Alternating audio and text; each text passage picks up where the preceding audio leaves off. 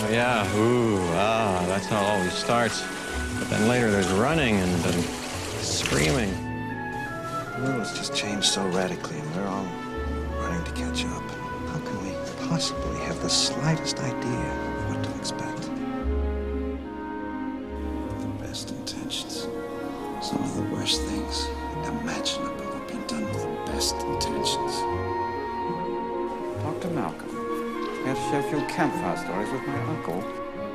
You can convince the Washington Post and the Skeptical Inquirer of whatever you want. But I was there, I know what happened, and so do you. I, I don't think you're giving us our due credit. Our scientists have done things which nobody's ever done before. Yeah, yeah, but your scientists were so preoccupied with whether or not they could that they didn't stop to think if they should. Hello, welcome to the June edition of Jurassic Minutes. Yes, Jurassic June, uh, where we'll be discussing recent movie, toy, and franchise news for Jurassic series. I'm Brad. I'm Dave. Uh, we are rebooting the system and discussing franchise news that's come out over this last month. And uh, some of that includes Jurassic World Dominion getting back into production. Jurassic June has uh, seen several new collectibles that's going to put more strains on our wallets. And um, for the fourth time since its release, Jurassic Park's been number one at the box office. Uh, we all can pretty much guess why, but we'll get more into that later on the show. David, Jurassic June.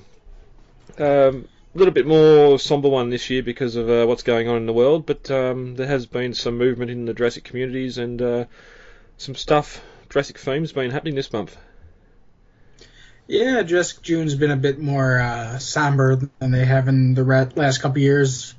I've, I've been obvious reasons why. Of course, it even put a damper on our dinosaurs, but the system's ready, and the system's. we sent Arnold off to the uh, to the bunker to go reboot go reboot the system. uh, we just don't have Lex in the control room. There's no, there's no one there to push the execute button.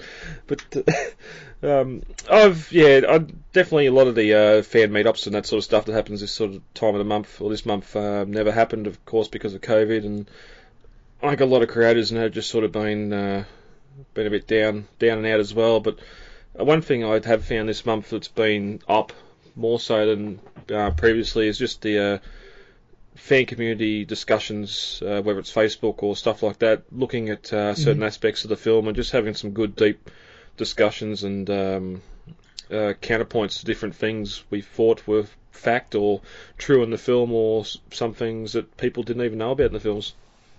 hmm Yeah, and of course, buying things always kind of helps cheer up the mood too. So, I I don't know about you, but I've got a couple new things that are either here or coming my way. One being, um, so the reset for June happened supposedly earlier this season, but I've not seen anything around me. My Walmart doesn't even have a Jurassic section. My Target is slowly been turning their Jurassic section into a uh, Minion section. Yeah. So I did have a friend pick up the two new masks for me, the male T Rex and the male Raptor. So those arrived today, and then I also got a free mug from a bunch of calendars I ordered uh, back for uh, Christmas, and so it finally told it, it, I got an email that said, "Oh, your free mug offer is about to end." I'm like, "Oh, free mug." So I was going to put a Jurassic the Jurassic Park logo on it, but then I realized that might not get through copyright or whatever. That I, I just didn't want to be told no, you can't have this. So mm-hmm. I went with the something has survived logo from the Lost World, and so I thought that would might that might be a bit more subtle and wouldn't trip any kind of sensors or anything like that, you know. Ah, nice choice. It's yeah, I never even knew, or I'm sure over here there's the same same sort of copyright. Like you're not supposed to do that sort of stuff, but I don't think stores really um, do much in the way of stopping it. Not as much as what I've heard, like Walmart over there and that. Um, a lot of those photo centers, even just getting a photo blown up into poster form or something like that, just mm-hmm. replicating uh, some sort of IP. A lot of the companies over there don't don't want to touch it at all. But that's that's all right. Something has survived. yeah, I didn't want to. Well, I wanted. I was also considering one of my first, or I mean, one of my redwood pictures from one of the Lost World filming locations, but then I figured I've got a Lost World mug, and in instances like these where I just have too many choices, I always go with my first my with my first choice, and I always go with my gut and my, on that. So that's what I went with. Yeah. But I also have some exciting news coming Monday. I bought a Jurassic Park three, and it was it's claimed to have been screen used. I can't screen match it, but it is a CT scan splice. One of the frames of the CT splice, uh, scan splices from the raptor skull Ooh. from that scene, and is supposed to have been in that scene. I've seen other ones like it, so I'm pretty confident it's authentic. But at the same time, the certificate of authenticity that it comes with, it comes from a company that is kind of known for a history of fakes. Uh, So I'm pretty confident about the product, about the item itself, not so much about the certificate of authenticity that comes with it. it it's not something that be you'd think would be um, drastically copied and faked. Mhm. Um, Well, the the thing about it is it's a splice of the skull. So the skull in the movie is the whole skull. You don't actually see anything interior. This is a splice, like they had they they had vertically sliced open the skull skull, and you can see the spongy bone stuff inside. Mhm. And considering that we know that the C- skull was, was CT scanned or was meant to have been assumed to be CT scanned by the audiences. So there's really no reason to fake an item that one it can't be isn't screen matchable and two is clearly matching other items that are already authentic. mm. Yeah, yeah. This is this is a long way from Grant's Raptor Claw or something that someone can claim to be Yeah. screen used when there's a million fakes out there. Well, there was I and I think we talked about this a couple of minutes ago. The Roland stunt uh, buffalo rifle Mhm. that um, that we that had gone up for auction, and I I bid on it. I think I bid up to twelve hundred dollars on it. Ended up selling for twice that. Ended up selling for uh, twenty five hundred dollars, and it was screen matchable. It had like dents or something on the on the prop that was you could match it to the prop from the from on screen.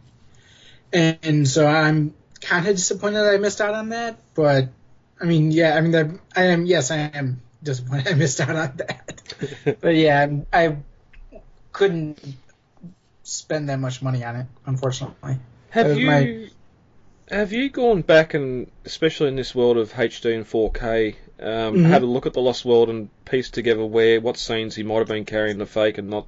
Because most of the scenes I can think of, except for the real wide shots where they're trekking through the grass and that, all all the close-up shots they're rolling would be that the the real weapon or not the fake. Um, There's at least two scenes that I know of where we where it's actually the real gun. There's the one where it's put where he's putting it together. Yep. Where where we see all the pieces being put together that that would have been the real gun when he's taken out of the case. And then when he fires at the at the T-Rex and it makes that metallic click and he opens up the gun and pulls the and you see him pull the bullets out. That would have been the real gun as well. The rest of it when he's just carrying it around even if it was close-up shots it was pretty much always the stunt rifle. Because it was just so heavy the, i mean the real rifle was just so heavy it was just uncomfortable to carry for repeated shots it would have they would have used the stunt rifle in almost all the movie. Yeah, because I'm thinking about when he leans up against a tree next to Sarah as well. That being so Oh, that's- close. that's one of the that's actually the shot they used to screen match it to the stunt rifle Ah, I would have thought that would have been the the um the hero as well, but no, that was the stunt. wow. Because I, I looked at it, I found the guy who bought it, and he posted it online with images matching the dents in the stunt rifle to the one where it's leaned up against the tree. And that's that's just fantastic when you get fans buying these items and then posting photos up and that. They're not getting locked into a vault in someone's collection somewhere. Yeah. That's that's great. Um, anyway, that tangent over. Back to figures. um, that was all you got coming in. Yeah. Um, I don't know if I t- discussed it last time. I ended up getting the uh, the electric uh, Carnotaurus, like the Primal Primal War one, or what they call the new one. Um, so that's here. Uh, the Indominus is rumored to be here. There's been people getting it. Um, I heard one story from one Kmart of someone going in and asking them, and someone had just been in there and purchased all six of them and walked out. So unfortunately, there's scalping going on everywhere here. So I'm still on the hunt for that. Hopefully, I can find one soon.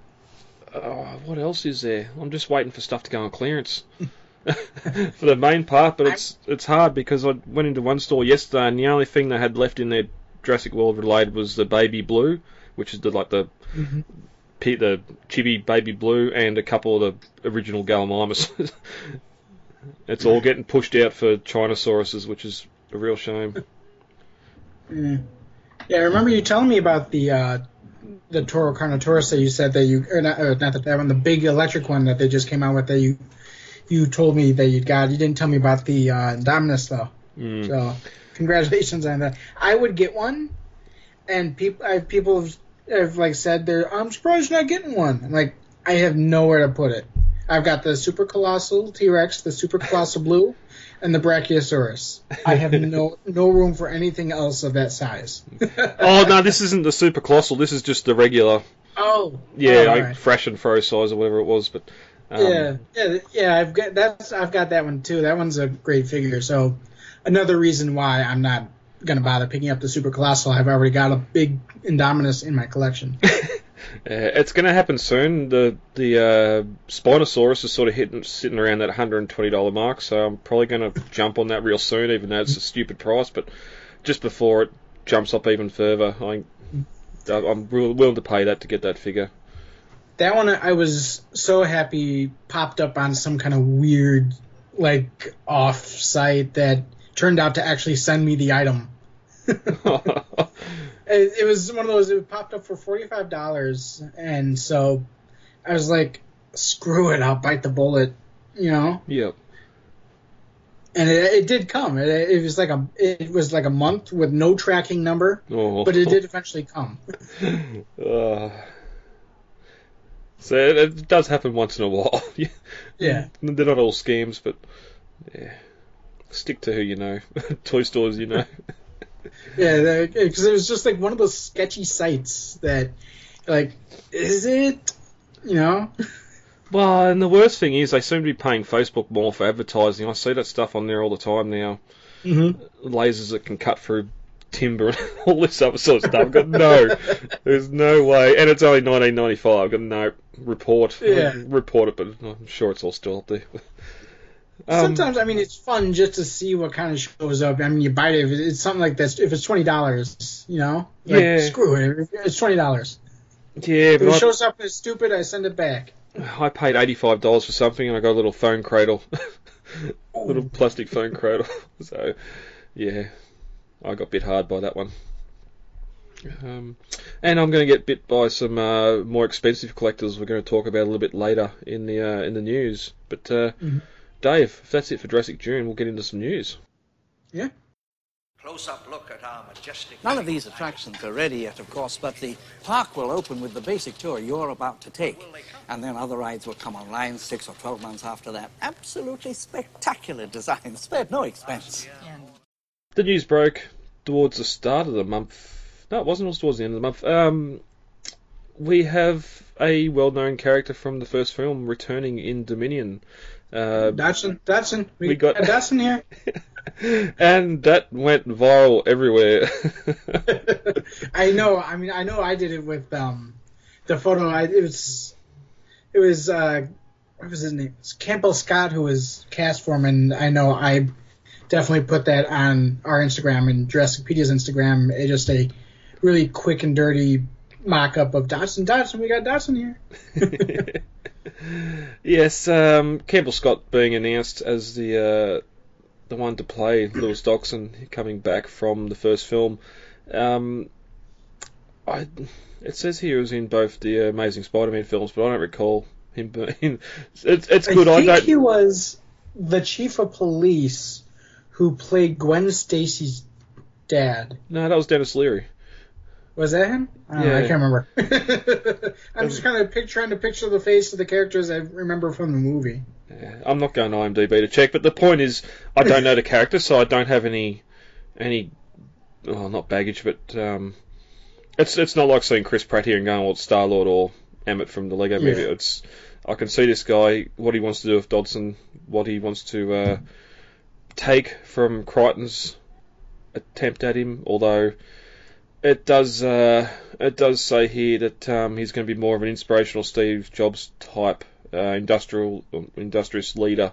Um, Now being promoted to the uh, CEO position in Biosyn, which even in the original novel he wasn't the head. He was just head of research or something. He wasn't. Yeah, he, he was the head of research and development of Biosyn, but hey, he got a promotion in the last 20 years. which wouldn't. I, the Dodgson in the novel I could see being shot or something, for just quietly led away um, with all the stuff he was getting up to in their novels. Um, Well, that's why, if like this Dod- if this Dodgson doesn't maliciously try to kill at least one of the main cast, I will be disappointed. yeah, That's, Dodgson is. He's just he like experiments on rabies with rabies vaccines on unsuspected unsuspecting third world villages.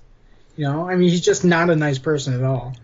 Yeah, I, I and that's the um that's the other problem too. Um, Cameron Thor sort of played it a lot differently, or the character seemed a lot different than what was in the novel uh, in that first film. And I just sort of hope we I know we're going to get a um, Nedry or I've tried this once before or something to reference Jurassic Park, but um, I don't really need any more of that. Just give us the uh, Dodgson we got from the f- novels and um, what we saw in the first film was what in the first film because as um, as it does say here and as a lot of people forget Mm-hmm. he's he's named Dodgson by Nedry there's no mention of Biosyn there's nothing like that um, this is just a, a, a the small um, uh, conspiracy sort of thing to make the park or get the dinosaurs out um.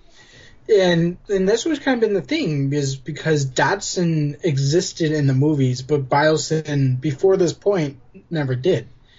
And so it's always kind of been this limbo thing because Biosyn trying to sabotage and steal InGen's technology has been is kind of like the major catalyst of the two movie or I mean the two books.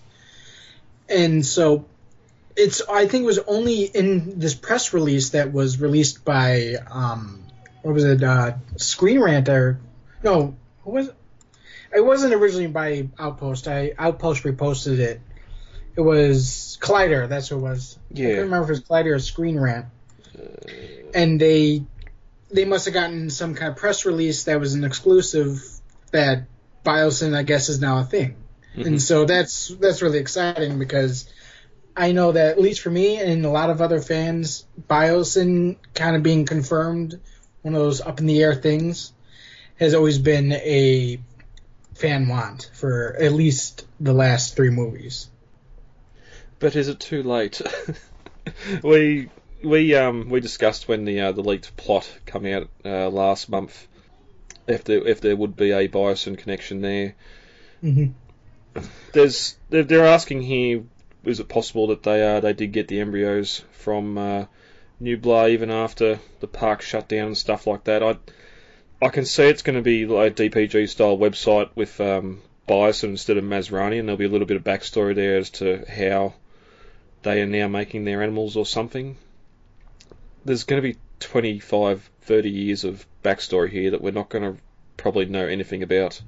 Yeah, and that's kind of the unfortunate thing, is that I'm hoping that there's a more exposition in this movie. It's not just Dino Dino Roar after Dino Roar, but at the same time, the movies, even going back to the first, has never been exposition has never been the strong suit like it was in the novels. You know, Well, let's cram it all in. cram it as much as you exactly. can. Yeah, it's always been something kind of crammed in in one or two scenes. It's never really been this kind of like throughout the novel, things are being unraveled and explained, whereas that's just not something that's ever happened in the movies. And just the, the like looking at the backstory a little bit. This in the novel, there's supposed to be this um, big rival of InGen, where like you have to okay maybe something had happened. Um, they wasted or lost a lot of money trying to pay Nedry out, and um, that set them back or something. But come '97 and the Tyrannosaur incident, and the world becoming aware of Sorna, because there's there's no proof that they knew about Sorna at the time. Otherwise, why pay Nedry when you can pay someone that's working on Sorna or something else to get it from the source? Um, then going there and doing it themselves, or seeing what um, research is still there. hmm InGen, InGen filing for Chapter 11, swooping in and purchasing them, or there's just yeah, there's a lot of backstory there. Well, another thing is, the same day this was released, it was hinted at by one of the prop uh, makers for the movie that the Barbasol cannon is also going to make an appearance in this movie.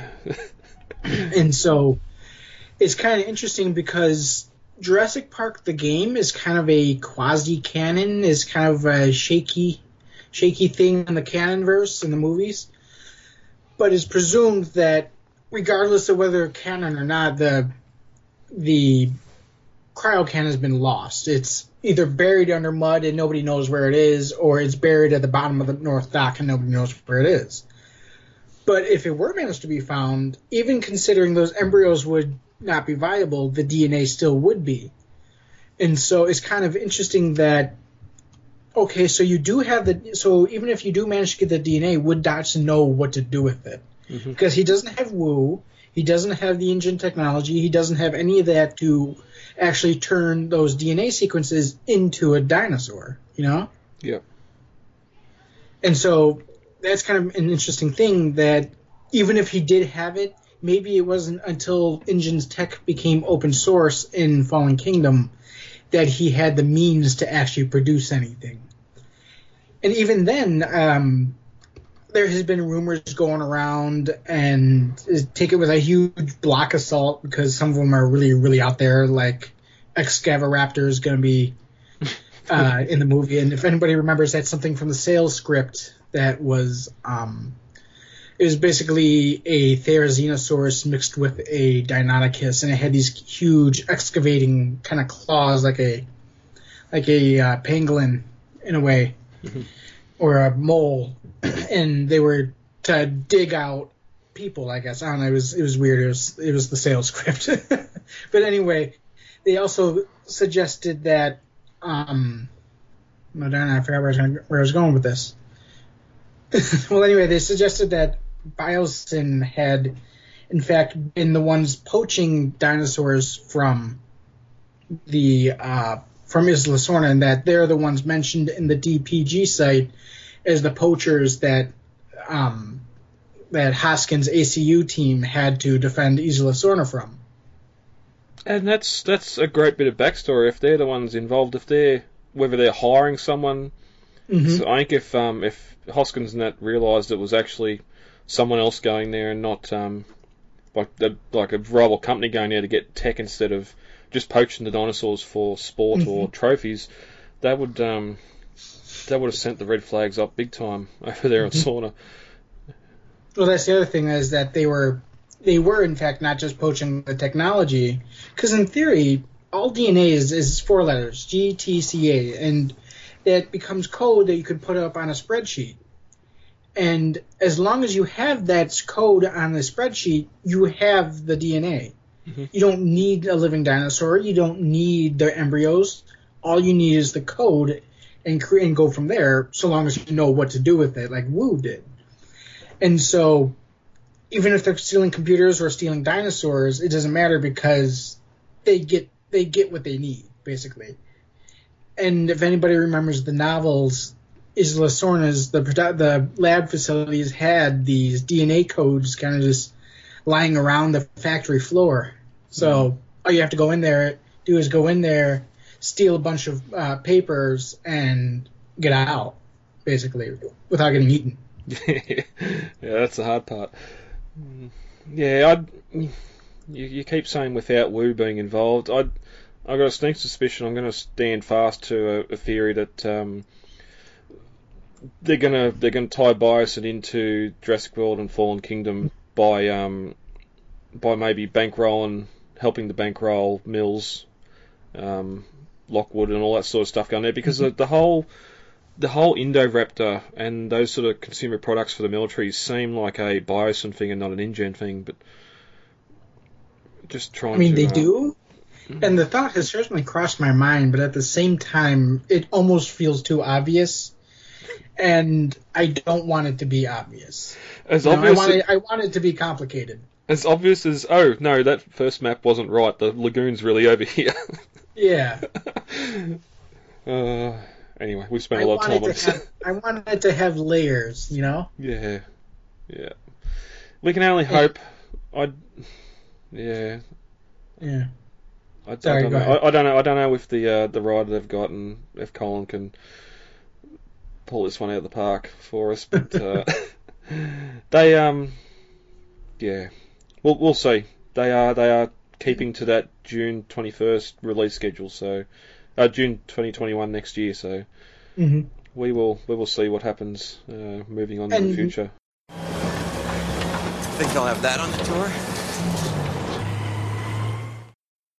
And jumping ahead just over one news story, that is actually because the Dominion schedule, um, not, uh, it didn't affect the Dominion schedule just because they had shot all these scenes that, according to Trevorrow, were very VFX heavy, and so they got they were able to get a head start on post production activities before they could before they necessarily got to those activities needing to be done. And so they were actually able to knock out their entire um, their entire uh, intro, the five minute intro that will be in this movie, was able to be knocked out all during that time. So they actually got a lot of work done. It's just that we didn't. It wasn't behind a camera. Hmm. Yeah, well, that article is a, um, a report by Cinema Blend with an interview of Colin Trevorrow about how the uh, the set shutdown worked in the movie's advantage. It's yeah, as as it says sort of here, like further down, it um, a lot of movies they've got to spend their time shooting before VFX works can start and all that. Where here, um, they're already f- filming for four weeks and managed to get all the uh, stuff done for that intro, and um, and now the VFX team can go go to work on it. Which has me thinking about this five minute intro now, considering we've seen the snow, the timber mill, Oregon, and um, and Maisie, and the uh, the uh, what was the name of that island in Canada?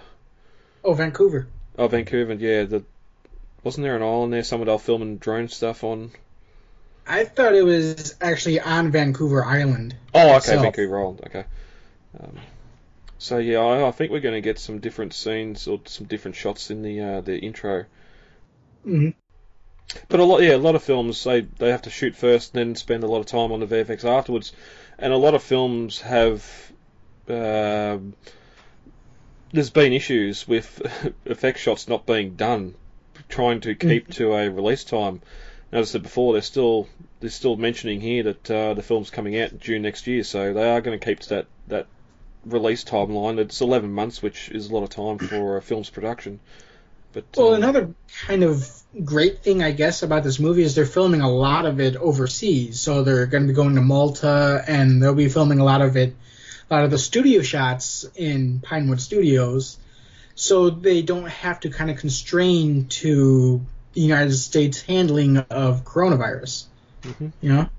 Yeah, I I don't know what the world situation is. I haven't been looking too far in the world situation with uh, what's still locked up and what's not.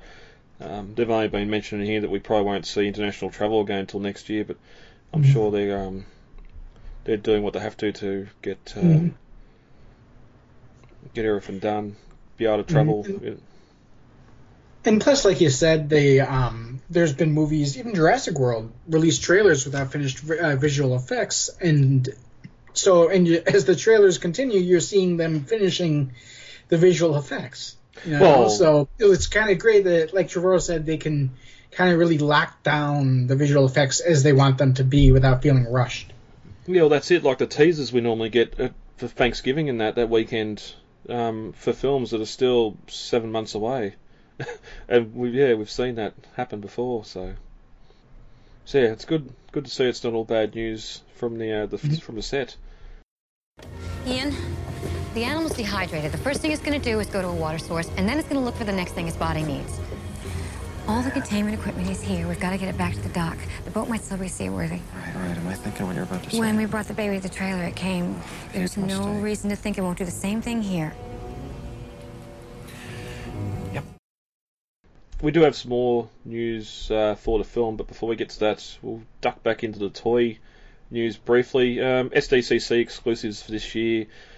Even though the event's not taking place at San Diego, I think there is something, or there was something uh, online regarding panels and everything. And um, is it Entertainment Earth that uh, put this up? Yeah, Entertainment Earth put up a pre-order for a exclusive Dennis Nedry Barbasol set, um, which they've outdone themselves on this thing.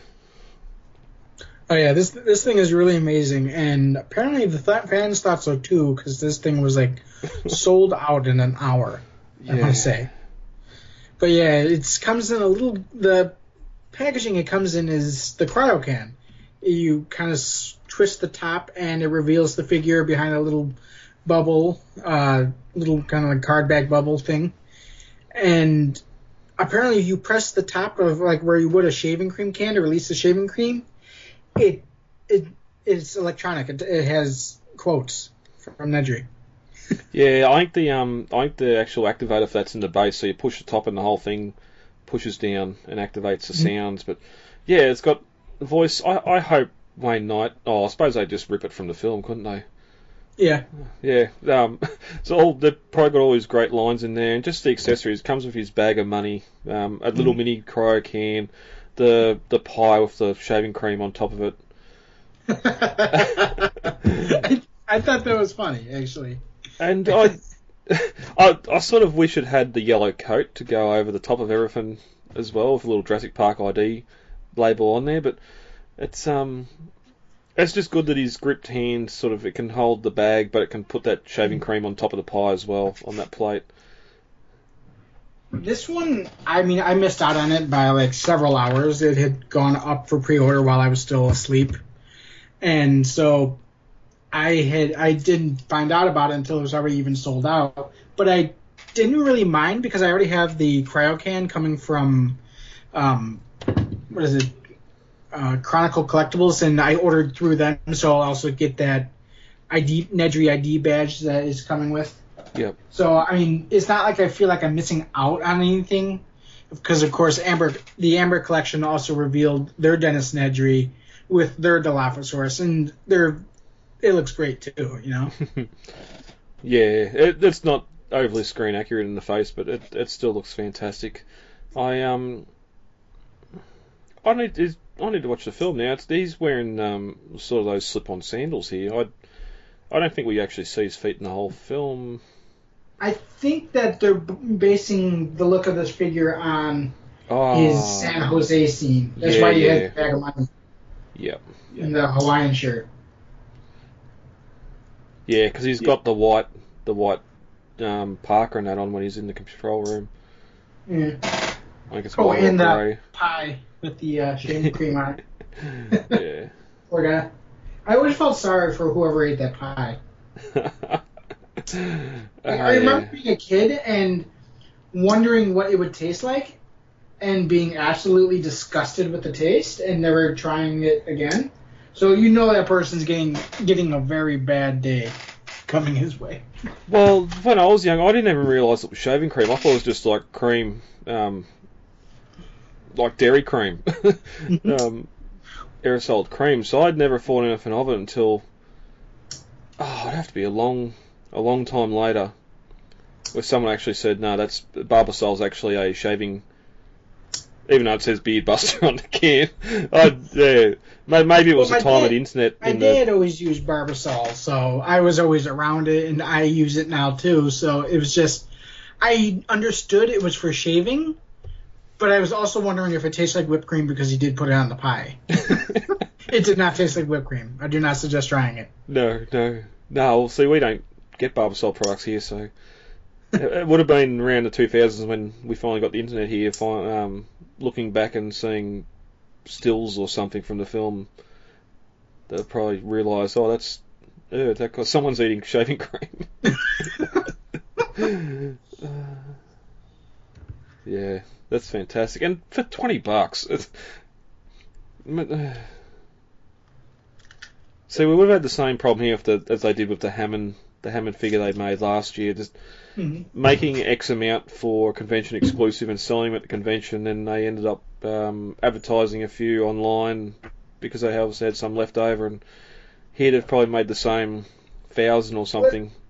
That's another thing is that Hammond then just now just recently got repacked with a um when dinosaur ru- dinosaurs ruled the earth multi pack. So it's got the two brown Jurassic Park Raptors, a Welcome to Jurassic Park banner, Ellie and Hammond. So somewhere down this road, the figure's probably going to get repacked anyway. So I don't feel like I'm losing out if I don't buy it right now. You know. Plus, I think the uh, the market for Hammond sort of started to come down a bit on eBay and that, so hmm hopefully I can do be able to get him and the uh, Nedry a little bit later on when all the uh, the lunacy drops. It's cooled and compartmentalized inside. You got so that's great. Customs can even check it if they want to. Let me see. Go on. There's enough coolant inside for 36 hours. No menthol? The, em- the embryos have to be back here in San Jose by then. Uh, moving on, um, there's not a lot of moving uh, happening movie wise around the world at the moment. So some of the uh, old films are coming back and being rescreened, and um, this month being Jurassic June, of course, some uh, drive-in theatres and that were showing the original Jurassic Park again. That shot back to uh, number one at the box office for its fourth time in history. They say, um, only earning half a million, which seems pretty pretty petty in the grand scheme of things, but. Uh, both it and Jaws have both seen a real Mhm. resurgence uh, at the movie theaters again. Well, the thing is, I mean, it's Jurassic Park. It's always, it's never not going to be popular. So, even I remember back in 2013 when they released Jurassic Park 3D, and then they released um, the they had it released the 3D version, and then they just had the regular Blu-ray version in theaters, and I of course saw both. So, even if you even if you have like other things going on, Jurassic Park will pretty much always be popular and is pretty much always guaranteed to be a money maker. So it's a pretty safe bet to put in into theaters as much as you want. It's the it's one of the perfect escape films. You get on a helicopter and head off to Nublar for a weekend, exactly, yeah. and then run for your life. That's how it always starts. Uh, and then later there's running and screaming. yeah, I. It's it's funny that Jaws sort of showed, uh, shared some of the same success with uh, doing well at the box office as well. I wonder how many uh, pre pre thirty year olds maybe um, are watching Jaws nowadays and um, seeing what. okay. oh, I'll drop maybe maybe pre twenty fives. What's that? maybe pre twenty five, then I'll drop the bar a little bit. I mean, even then it's kind of pushed. I'd say pre pre twenty year old. Yeah. Because I remember showing, I remember my dad used to always like to watch this. It was Jaws and Terminator 2 were the two big Yep. movies Yep. I always remembered watching on TV whenever they were on TV. And so, um, those were two movies I pretty much always loved was Terminator 2 and Jaws, besides of course Jurassic Park and Star Wars.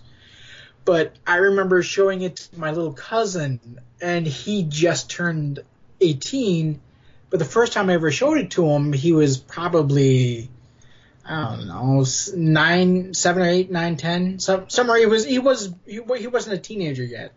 He was old. He was probably, eh, let's see, is probably I think about 2010. He probably would have been about nine or ten at the time. So, I think that I remember when the first time I showed him, he asked me, "Is the is the that water CGI?" so, I don't know how many people his age are watching it, but I know it's still loved by people my age. Yeah, because it's sort of the one big thing growing up. Like you, uh, you're either influenced by your parents, what they watch, music, Mhm. movies, that sort of thing, or uh, you go complete the 180. Oh, that's old crap, and I want to do my own thing with all this new stuff.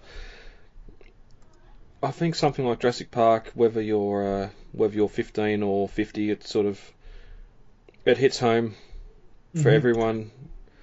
Jaws with that shark and Sorry, go ahead. I was just gonna say Jaws with uh, that down down shark not working, and it's it's funny. It's I was watching a friend at work's. He's a real Mhm. big fan of the Dukes of Hazard, and uh, just watching some of the some scenes from the original TV show, and that's like, yes, in the '80s or the early early '80s when that show was being produced, um, a lot of the the car stunts, how many cars they destroyed by doing practical practical stunts in that it was something that hadn't been seen a lot of at the time, whereas now, of course, it's all mostly CG or wrecked cars and everything Mhm. else. It sort of loses the um, how important it was at the time.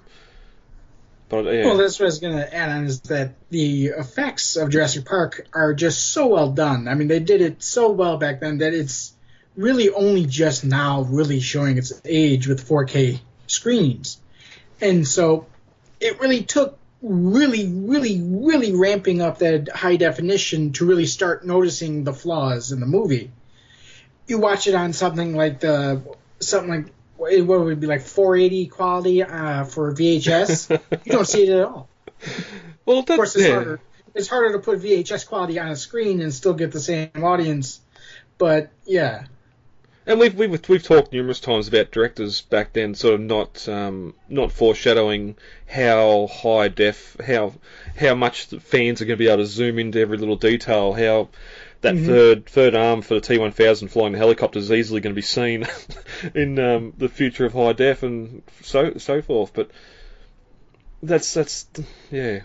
That's it. You go pop the VHS in, or even just a DVD of Jurassic Park, and it holds up as much as it needs to. It, Yeah. It, it doesn't. This continuing to 4K and 8K and spread those pixels or multiply pixels just to get a better quality. Um, there's only so far you can go before it's going to be um, bad for the film you're trying to do it to. hmm Where other things like The Lost World has that that grainy sort of look suits it a lot more. It doesn't need to be sparkly, shiny, new. Well, the other thing that like that Spielberg did with the first two movies is he used a lot of effect shots at night, so you don't notice the um, the defects as much because they're hidden in the dark and the fog and the rain. Yeah. Whereas movies like Jurassic World today is bright, sunny CGI, and it just doesn't age. It'll it won't age as, as well. Hmm. Twenty And that's, years from now, Jurassic World will not probably look as good as Jurassic Park did. Yeah. Twenty at, at its age. Yeah, and that's that's been one of the big discussions coming up during Jurassic June too. Is just if Jurassic Park still looks better now than what Jurassic World does CG wise and all that. And as as you said, they they cheated a fair bit in that first film to hide hide a lot of stuff. Um, it, there's, there's, it's hard to hide um, the CG issues when the animals in broad daylight. Um, Mhm. I'll, I'll take you straight back to that Brachiosaur scene. There's, it's it's a little smooth in places. The texturing wasn't quite there because that thing's in direct sunlight and really Mhm. close to the camera. But but then you get the animatronic stuff later on, and you sort of forget all about that. so ah, good tangent. Good tangent. uh, Meet the future of paleontology. It's a rapid prototyper. I enter in the scan data from the raptor skull. The computer breaks it down to thousands of slices, and this thing sculpts it, one layer at a time. It's done. while we're talking about some of the older films, um, David, I think this come from Instagram. Uh, Vanessa Lee Chester. I think at the start of the year, someone broke into a house, or anyway, her figures, her Lost World figures were stolen. Mhm. Just fill us in on what actually happened there. I think it was her apartment or something. Somebody broke into her apartment, stole her whole Jurassic Park collection or something, and she asked for people to keep an eye out on eBay if they see anything being advertised as hers. Let her know. And one of the things that she'd lost was her figure of herself, of Kelly Malcolm from The Lost World, and so she posted it on Instagram. It was kind of a um, thank you post slash uh, look at this post because she earlier at the um, in the in the month, I had put together a Black Lives Matter uh, post for Pedia, and it included her. I think um, it had Samuel. Jackson, her, that screaming guy from the long grass, um, Nash, uh, Franklin, and uh, um, Barry from Jurassic World. Mhm. So it was it was it was it was split. It was uh, Lion Black, and then there's the first three uh, movies, those characters, and then it said lives, and then it said it had the next three pictures, and then at the bottom it was matter. It was it was a cool picture. It was just something I whipped up, but she really liked it, so she ended up reposting it, and then she actually thanked thank personally thanked me and Jurassicpedia where I had shared it. That she called she called me one of her favorite Instagram accounts. nice. Yeah, so she posted pictures of her basically posing with the figure and posted thank you at the bottom Mm. of the post. Uh, that's great. Again, actors like interacting with the uh, the fans. Mhm. We don't get a lot of it in the Jurassic series, but that's great to see. And I, she didn't. I- She just said that the Jurassic stuff was stolen, nothing else. But that seems like a crazed fan or something. If you're breaking into her place just to steal her action figures, um, Yeah.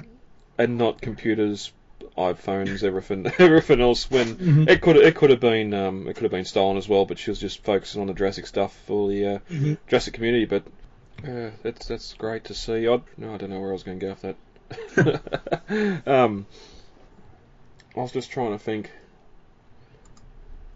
whether um, whether stuff was donated back to her or or if the stuff was found. But I don't, suppose we don't really know, do we? I don't know. I, I presume they probably tracked down the thief and maybe uncovered it among his stuff or something, you know? Yeah. Yep. I just Want it ready when you guys got back. Another actor that's sort of been getting out and getting in touch with the community again is uh, Camilla Belle, um, Kathy Bowman, posting up uh, a couple of behind the scenes photos that I'd, Mhm. I've, well, I've certainly never seen them before. Um, obviously, photos she had at home or, or somewhere. One was uh, on the beach with Spielberg and the rest of the family. Uh, during Yeah. that that scene, of course, and uh, another one I find a little bit more interesting is the uh, her and Pete Postlethwaite, and RJ there looks like he's got a big stogie in his hand on the on the Mhm. Cuban. Um, but uh, they're obviously sitting down to eat. This looks a lot like Eureka in the background. Um, no, it wouldn't be because she'd never visited that. This, I think, is Kipu Kai Ranch, which is where they filmed the end scene and a couple of the trek scenes, as well as the opening scene. Ah, okay. Because yeah, I was just thinking a lot of the uh, Hawaii stuff we've seen was sort of a lot greener, and then the um obviously because of California's drought they have at the time, the Eureka and that was a lot Mm. drier, that drier grass and the the pine sort of forest in the background. Because that was going to be the next question. Did she in fact visit the Eureka set even though she wasn't filming there? But obviously not. Yeah, I, I some of the I think it's the photography from the time is kind of what else was doing. It's bleaching out some of the Yeah. browner looks because I know some of the cards that I have, not the or not cards, but those uh, little pop-up cards that I've mentioned on this before had some behind the scene uh, photos and some location scout photos, and they all look like this. It's with that kind of color drain, bleached out look. Yeah. Also funny here too with the um, the sort of what she wrote to go with the photo. It just reminds me of Timmy in the first film quizzing Grant about everything about his book and dinosaurs. Where here she's um, quizzing Pete about uh, working with Daniel Day Lewis on Romeo and Juliet and that, and some of his other career choices. Like here you are, this fantastic actor on set, and you're not talking about The Lost World. You're talking about some of the films you would have seen previously. hmm And I kind of forgot to add it in here, but I meant to. And this is reminding me of it is that Stan Winston Studio did reveal, or not Stan Winston Studio, but Stan Winston School did reveal a um, thing I'd never seen before, never even knew it existed, but it was a maquette head of the Mamenchisaur. Oh, okay. And so they kind of sh- they posted a photo of them sculpting it in progress painted and then finished painted. And it's really weird because I mean, it doesn't look anything like the um, Mamenchisaurus head that was used in the traveling exhibit. It's kind of more like an Apatosaurus head, but more like the uh, Mamenchisaurus as it would have looked in um, in real in from as a skeleton. But the other thing is is that its color was kind of this jungle green with uh, stripes. Presumably, I think they would have they must have created this concept maquette back when the um, back when the Mamenchisaurus went to play a larger role in the Stegosaurus scene for the Lost World, and it just never happened, and we just they, they never paid attention to it again. But I still think it's really really cool to still find that there's still things you had no idea existed in these movies. Hmm. That's all right. I thought you were going to say they released photos of a um, a, a bust of Kathy all chewed up. oh no!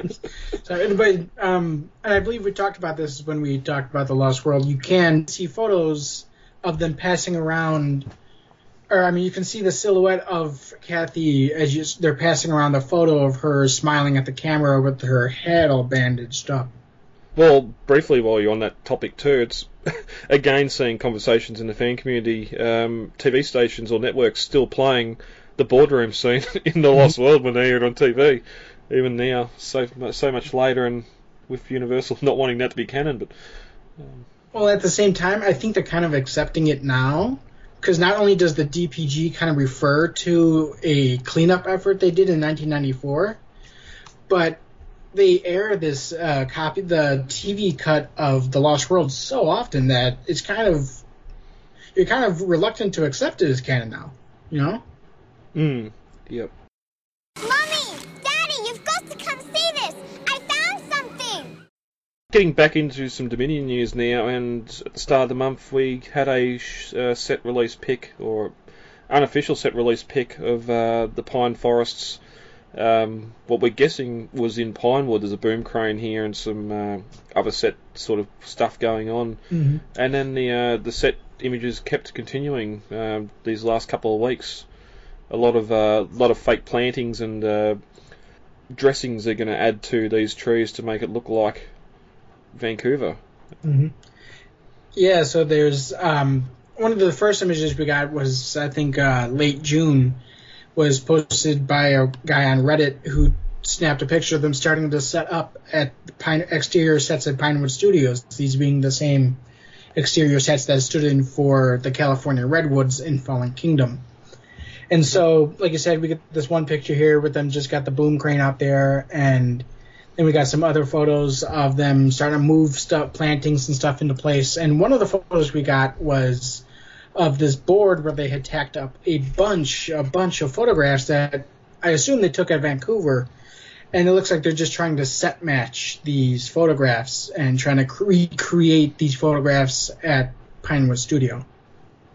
Yeah, I think initially it was believed they were going to be they were actually storyboards or something on this Mhm. board, but when you and it is a good quality photo, you can sort of get in there close and have a look at it and see that it's no, it's um, photos of uh, some interesting looking um, environments from Mm. Vancouver that I can't wait to see on screen.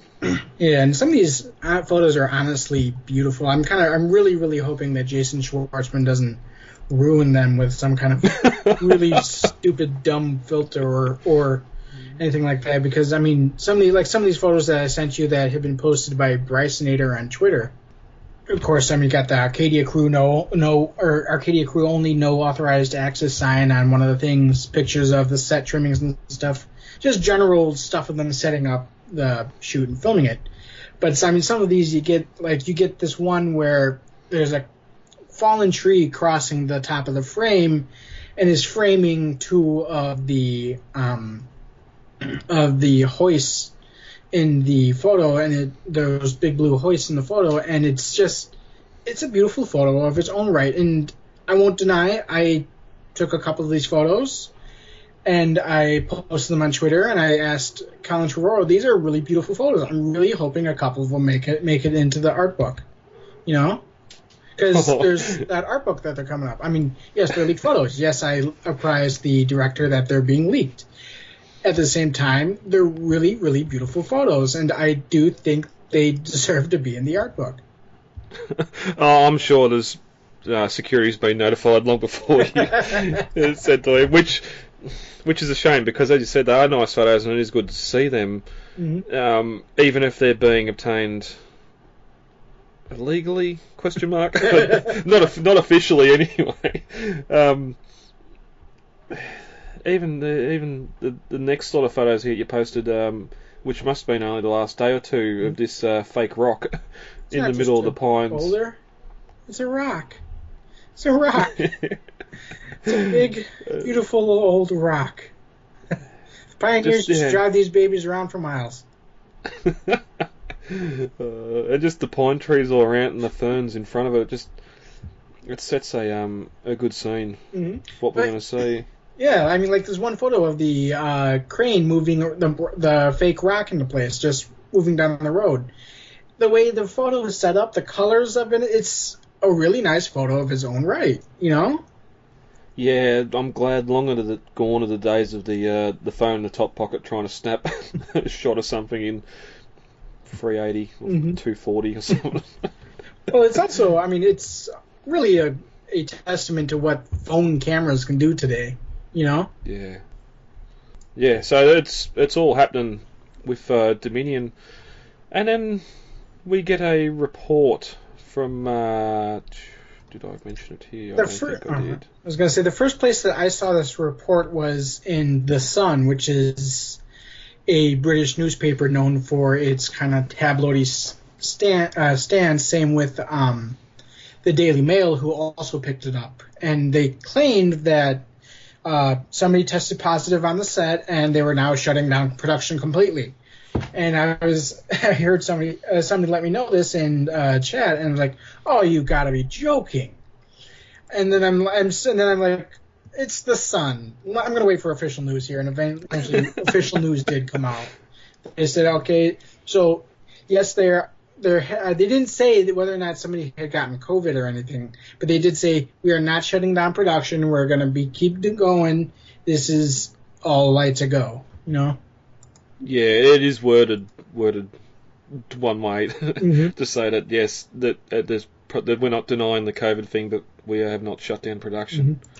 Yeah, I mean it's it's just one of those things. I mean, you can see that they're they didn't deny it, but they didn't confirm it either. So you kind of got to read between the lines, you know. Yeah, and they they were putting all sorts of precautions in because it was bound bound to happen. Oh yeah. with um, a production crew that big, and Mhm. those those people working together would be isolated, whatever else, fourteen days, and then I'd assume back at it.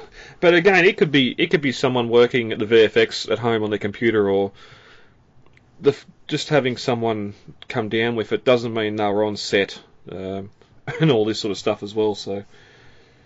But in the end, you can tell the National Enquirer and the Washington Post whatever you feel like. But I was there, I know it happened, so do you. so yeah, it's good to see that um, production's going to keep on going and steaming towards that June next year release date. Mm-hmm. Don't get too excited, Billy. Chances are we won't see a thing. Let's uh, get into some of the high end stuff now. Uh, Chronicle this month have uh, released images and details on their upcoming Breakout Raptor. Um, the design and everything going on here has um, been praised and not so much praised by some in the community. um, I'm all for it. Dave Monkey, you have some issues with, uh, again, their colouring. I do like the kind of stand they got it on, and I think that's neat to, that they've done this whole scene we don't see it on screen, but would be cool to see. But I'm not a fan of the Raptor, and that's kind of sad because that's supposed to be the centerpiece of the whole thing. And I mean, yeah, it's a nice Raptor. I mean, yeah, it's kind of it sculpturally looks pretty sound, but at the same time, it kind of looks like one of those like '90s generic Raptors in the coloration. It looks like it's trying to be JP Jurassic Park, but it's not Jurassic Park. It just has the long, long um, stripes going all across it, like almost like a zebra, and it just doesn't. It doesn't. I don't like how it looks. It I thought Iron Studios did a better job representing the CGI version of the Raptor versus this not rep- really representing any version of the Raptor. You know? Yeah, and that's that's when you can really see the differences when you compare to the kitchen scene Raptors that I've just seen some photos of. Then, just just a completely different skull, Mhm. sort of different look. You you posted something really good on I don't know if it was the Chronicle site or the Pedia site when this people were sharing this around. This same Raptor with um, slight alteration in the colours towards the Lost World and having it on top of that kiln house in this crouching pose.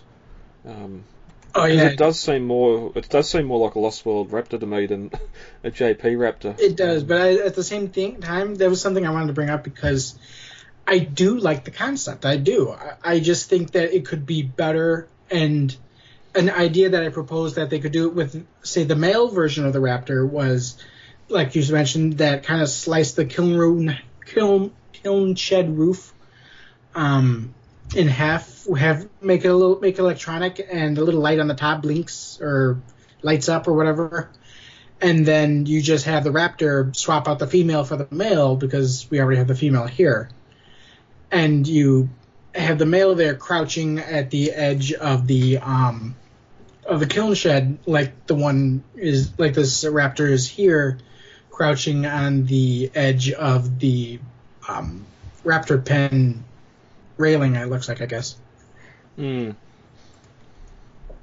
Yeah, I wonder if it's because we're sort of having these issues with all Chronicle stuff. Um, the sick Triceratops was the same with its colouring. Um, I'm not going to bring up the breakout T Rex again, but uh, I wonder if they're just going off some of those original concept art or something and then just adding their own little flair to it just to be a little bit different, but still. Because if we see it definitely with the Iron Studios, with the like the human figures, they're not that spot on. They're just sort of close enough. You, Oh, Mhm. that's Malcolm or Grant. Um, we're not going full photo realistic here. Where the animals, it's more so just the paint and detail. It's not trying to get a human face to uh, look like a character. It's Mhm. it's an animal that I'm, I would assume they got the license for. Yeah, I don't know how you can't just do it. i'm sorry wh- what was that Oh, I, I just don't know how you just can't do what what's on the photos. E- Even though we've seen that original animatronics do have a bit more of a stripe pattern on than what we see in the Mhm. film, um, not to this extent. But I will say that now that you bring that up, I do see that, especially like in the legs and in the body, how the paint pattern they have here does very much resemble the kind of final approved color concept for the Velociraptor for the first movie.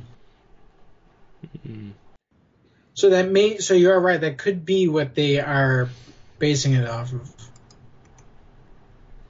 Yeah, and we're, we're going to get to a little at the end um, what some toy company, what Ken had done with some of their figures before the film come out Mhm. because they uh, all the secrecy in that. But one thing I do love here, and we never actually see, we only get the shot of uh, where they escaped from Muldoon's perspective as they're walking past, and it was only. Uh, Again, talking with someone on Facebook uh, in a discussion there about the Raptor breakout scene and the Mm. fact that one of the um, pylons posts, the fence posts, is missing where the Raptors escaped. And here on this, um, on the the stand for this figure, you've got the fence in the background. You've got the like the Dynabolt holes where that beam would have been attached to the concrete, which I just is a little bit of detail that you'd never really thought about. Mhm. The fact that they've used that's how they've they've climbed the wall. They've been able to jump up and grab this steel beam and use that to escape. And another thing I do like though is that I is that I presume the um, piping on this or not the piping the um, fencing on this position will be like the breakout T Rex where you can bend it into shape yourself. And they kind of got it twisted a little bit inward, but it looks like they also had the chew marks and stuff on there, so it's very detailed. And I wasn't really sure about the price point when I first heard about it, but then I realized, oh, it's going to be 17 inches long. Oh yeah, that that definitely warrants Yeah. the price. Yeah, this is going to be big. They've they've Yeah. got on the website five hundred and well, five hundred and fifty dollars US for this figure. Uh, where is You're saying size? Did it have weight? no, Um, it doesn't. No. Yeah, 17 inches long, 11 inches wide, and 12 inches tall. So that's a foot tall. That's massive. Well, uh, That makes me know wonder. Chronicle doesn't shy away from massive. I mean, some of the people have been getting their um, full-sized one-fifth maquette uh, figures, and the, the box is basically the size of a small car. Yeah, yep. Yep, and you can guarantee that base is going to be solid polystone. uh, you do mention the wires. I do hope they've um, they've improved how all that works over the breakout, especially the uh, the insulators on the post net because they snap really easily. Um, but I have seen a YouTube reviewer who done the breakout, even just getting a pair of pliers, you can put the teeth marks in the wiring and bend them, bend them any way you want to uh, reenact that scene what we've seen Mhm. in the film. So yeah, very nice. Eddie, uh, is there any reason to think that the radio in the trailer might work? 'Cause, you know, Well, don't tease me. I don't want to if, get my if you feel up. just that qualified at all, you might try flicking the switch to on. And while we're at Chronicle, uh, I did see a article go up looking at a um, Kickstarter for. Uh, I don't think it was one to one size. It was a big, big blue statue anyway. But um, that's link's disappeared. So something else I didn't know they were doing. Uh, Iron Studios has a one ten scale um, John Hammond Mhm. coming out. It should be shipped already. That's uh, that yeah, I completely missed this anyway. But um, of course, as we said before, they've done Ian Malcolm the Grant that go with that big uh, T-Rex breakout scene, and you can also buy the figures individually. Um, now they've got this fantastic looking John Hammond. I think he's Mhm. probably the best looking out of uh, all their human characters so far. Got the base, got the cane, uh, the hat, the glasses in that classic white, and the watch. Um, not a lot for accessories, but hundred dollars again. Mm. So And their one tenth scale figures have been nice. I've got their um, Raptor on pre-order, which still hasn't shipped to me yet. I it's kind of been shipping out there kind of sporadically, but yeah, I'm. They do. They have been doing a lot of nice work on, on their on their uh, one tenth scale stuff. Yeah, the, still waiting for the goggles. Someone commented on um, one of my comments the there saying, "Oh, if you looked at the uh, the the Chronicle videos, uh, product videos, uh, they, they explain there why the goggles are taking so long." I'm not watching a two-hour video to try and find five minutes of dialogue. I need I need the uh, clip notes, people. Come on, people! Not not all heroes wear capes. Uh, yes. Who in God's name do you think you are? John Hammond, and I'm delighted to meet you finally in person, Dr. Grant. Still, I can see that my uh, 50,000 a year has been well spent. Okay, who's the jerk? Uh, this is our paleobotanist, Dr. Sadler. Sattler. Ellie, this is uh, Mr. Hammond. But that's uh, that's it for the news. Briefly, we're going to head over to Jurassic Dashpedia for uh, a new entry over there. David, you've uh, you've gone to town. I, I, I was I was expecting a page or two, but this is Yeah. this is nearly as long as the Nublar the Nublar article. if there's one thing I'm passionate about, it's T Rex and the Thrasher T Rex toy. When I was a kid, and I'll start us off with a little back backstory here that I start off with in the article itself. I never had the Thrasher T Rex. I it was just I just never got it. I don't know why, and it was just something I had to when I was I think around 18 or 19. I finally just bought off of eBay, and so that had been over about 10 years by now. But yeah, it's I had friends who had it, and I always loved it, always wanted it. When I was a kid, this was the T Rex figure for me. This was this is what I thought it looked like on screen. But there were fans who who thought otherwise. They they thought that the Red Rex was more accurate. They both were in fact kind of cast from the Stan Winston Studio 116th maquette, which was itself cast for the um, for the kind of proof of concept um, go motion video that uh, Phil Tippett did for when he was kind of starting off with the movie, and so it's kind of interesting that in a way these two figures did in fact almost have something to do with the um, creation of the movie. the Red Rex is no is famously noted by some fans that when it was came out, it was um, advertised with a maquette, uh, the 116th maquette that Kenner had on hand, because what they did is they took this maquette that Stan Winston had sent them, they cast it in clay, remolded it, remodeled it, slashed it apart, inserted electronics, all kinds of stuff. But they didn't have that finished product ready yet for advertisement, so they kind of slapped the. They just took one of the pictures they took of the maquette and slapped that on the back of boxes. and so I kind of go in here with a with a bit of that history, the resculpting process, and some of the things they did with it. I, um, I always thought that the Red Rex, while great, was not the best. I always thought I was like the Thrasher myself. And so I kind of took this article to kind of compare the two and show why the, I think the Thrasher is the better of the two. They both have excellent detailing. They both have origins from the actual production itself. But as I explained in the article here, the Thrasher T Rex was kind of, I'm not, I'm sorry, the Red Rex was kind of just too overly stretched. They just modified it a little too much to kind of be the the kind of perfect representation of the Jurassic Park T Rex. And then at the end of the analysis, and I go kind of picture by frame by frame here, using photos of the maquette that Kenner had taken, and then comparing them to photos of the toys themselves in the exact same angle and pose to kind of compare the two fairly.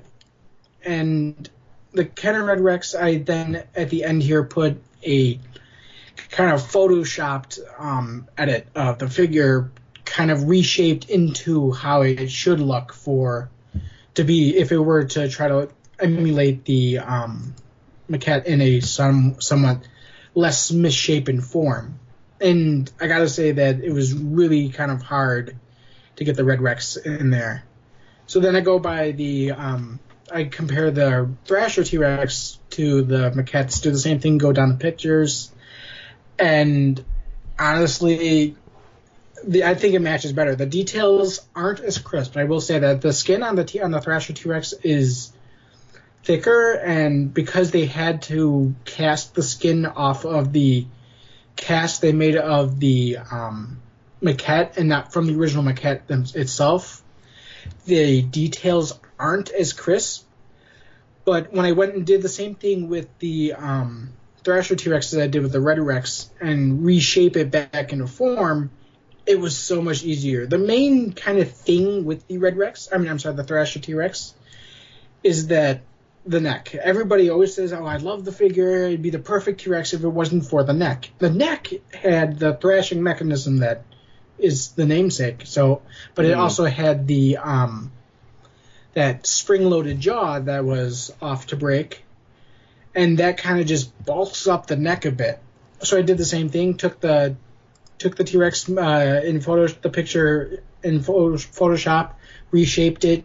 Most of the work I had to do uh, do was with the face, the neck, and kind of the base of the tail, where the um, where the tail kind of thins so that it's easier for a kid to grip the the grip of the thrashing mechanism. But you do that, and it's like a whole new animal. I mean, and I'm not really a whole new animal, but it was just, it is the what I find to be definitive, idyllic Jurassic Park T-Rex story. I mean, it looks almost exactly like the finalized concept art for the T-Rex in the first and second movie.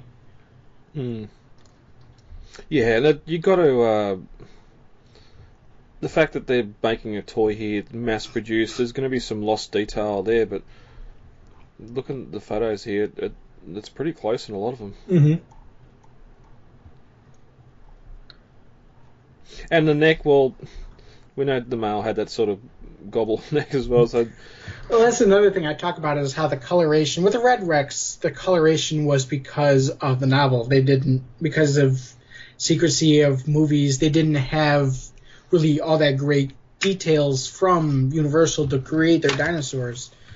So they supplemented with novels and some of their own imagination and whatever maquette stu- or whatever materials Stan Winston sent them for the um, creation of their toys. Like for example, the Gallimimus I didn't mention in here, but the Gallimimus was the coloration is based solely on the maquette. I mean, it's completely there's no, it's the Gallimimus in the film is a much more subdued coloration than the original maquette that Stan Winston came up with. Hmm. But the coloration of the Thrasher T Rex, because as I mentioned earlier in the episode, a lot of the T Rex and dinosaur VFX work was done in, in the dark, in the fog, in the rain. You, I couldn't really differentiate between the T Rex, its colors. All I could really tell was based on some of the toys here and some of the promotional art that it kind of looked green with black stripes and a creamy underbelly. And to me, that was the Thrasher. I thought the Thrasher was the male. I thought it was exactly what the dinosaur looked like in the movie. Of course, study of the anima- of the male animatronic T-Rex later on in my years proved that to be wrong. But at the same time, the Thrasher will always be a huge part of my childhood, even if I didn't own one. And I've always kind of maybe a little had a little bias for it, but at the same time, I do think that these pictures kind of show uh, show prove or speak for themselves what I've always thought through my life. Mm. Yeah. Plus, at the time too, you had the the uh, the head on all the Lost World packaging as well Mm-hmm. of that um, of that figure. And that's another thing I actually did was when I was doing this, I kind of got distracted at one night. This thing took me three days to put Oh, together. Know. Yeah, I imagine this wasn't a one sitting. yeah, yeah. This this took me three days to put together, but between all the photos, all the editing, and the writing. The writing itself took me a whole day by itself. And so, I got distracted with a couple of the maquette photos and started cutting the cutting out the backgrounds and, and I recreated the Lost World um, toy card backs. Yeah, those photos look fantastic. I I'm pretty sure you posted them up on the Minutes Facebook page. If not, we'll have to do it. Yeah, I'll have to do that. I don't think I did. Um, yeah, because going back to the toys, um, generally toy companies need about an 18 month window before a film's released or before toys have to hit the shelves to get these things done. Um, and we see it a lot in the Jurassic World, in the Jurassic Park stuff. The uh, the Raptors being more of the uh, the novel um, comparison. Mhm. Interestingly enough, the uh, how much the, the Pteranodon looks like what we get in the Lost World. is a bit of a reversal there. yeah, and I I went to uh, had a quick look on eBay. I couldn't find a Thrasher anywhere for sale on there. I found one red T Rex without a box for four hundred dollars, and and uh, yeah, I'd always assumed the juvenile was a lot more accurate than what that box was showing. I'm off to check mine because I don't reckon that box art's accurate. but yeah. And we're living in a time now where Mattel's releasing a heap of Ghostbusters Kenner, old Kenner stuff, and Mhm. surely the market's there for Jurassic Park and the Lost World for them to. I can only assume it's the molds. They don't have. Unfortunately, that stuff's probably might be destroyed. They don't have the stuff to be able to recreate it. hmm Or still in some Hasbro warehouse, and Hasbro Hasbro's not going to give that to Ken or to Mattel. Yeah, yeah, yeah. We'll just make it lost. But yeah, massive article here. You, You've been doing that. There's some other new stuff on uh, Pedia as well. We're going to get to later on with some minutes. Mhm. Anything else on that you want to discuss? Uh, no, I, like I uh, said, like or like you said, this is a big article. Go ahead and read it. Get a grab a grab a cup of coffee. it, it won't take you. Thrasher. It'll take you probably. I think this is like a 15, 20 minute read altogether. I mean, I'm kind of a middle middle of the road reading uh, length. I type a lot faster than I read, but yeah, it took me about eight nine hours to write this whole thing. But it'll only take you about 15 20 minutes to read it so go ahead read it. Take some time out of your day. I thought i Grab your Thrasher. i've had a lot of people tell me it's really informative that they uh, that they really enjoyed my analysis and how in depth it was. So yeah i'm pretty proud of this Yep. No, grab your Thrasher, grab your Red T Rex, and put them side by side, and make your own opinions. Let us know. Mm-hmm. Let us know how wrong you are, not David. uh, oh, no, I'm not even going to go into Hasbro. no, Jurassic World T Rex. So that's been the Jurassic June issue of Jurassic Minutes, and uh, we'll be back next week with some uh, upcoming minutes of the Jurassic World, and um, with production going ahead, I'm I'm assuming we're going to see some more set photos, even with those security guards extra being posted out on the corners for Dominion. But uh, Dave, thanks for joining me, and we'll be back later. All right.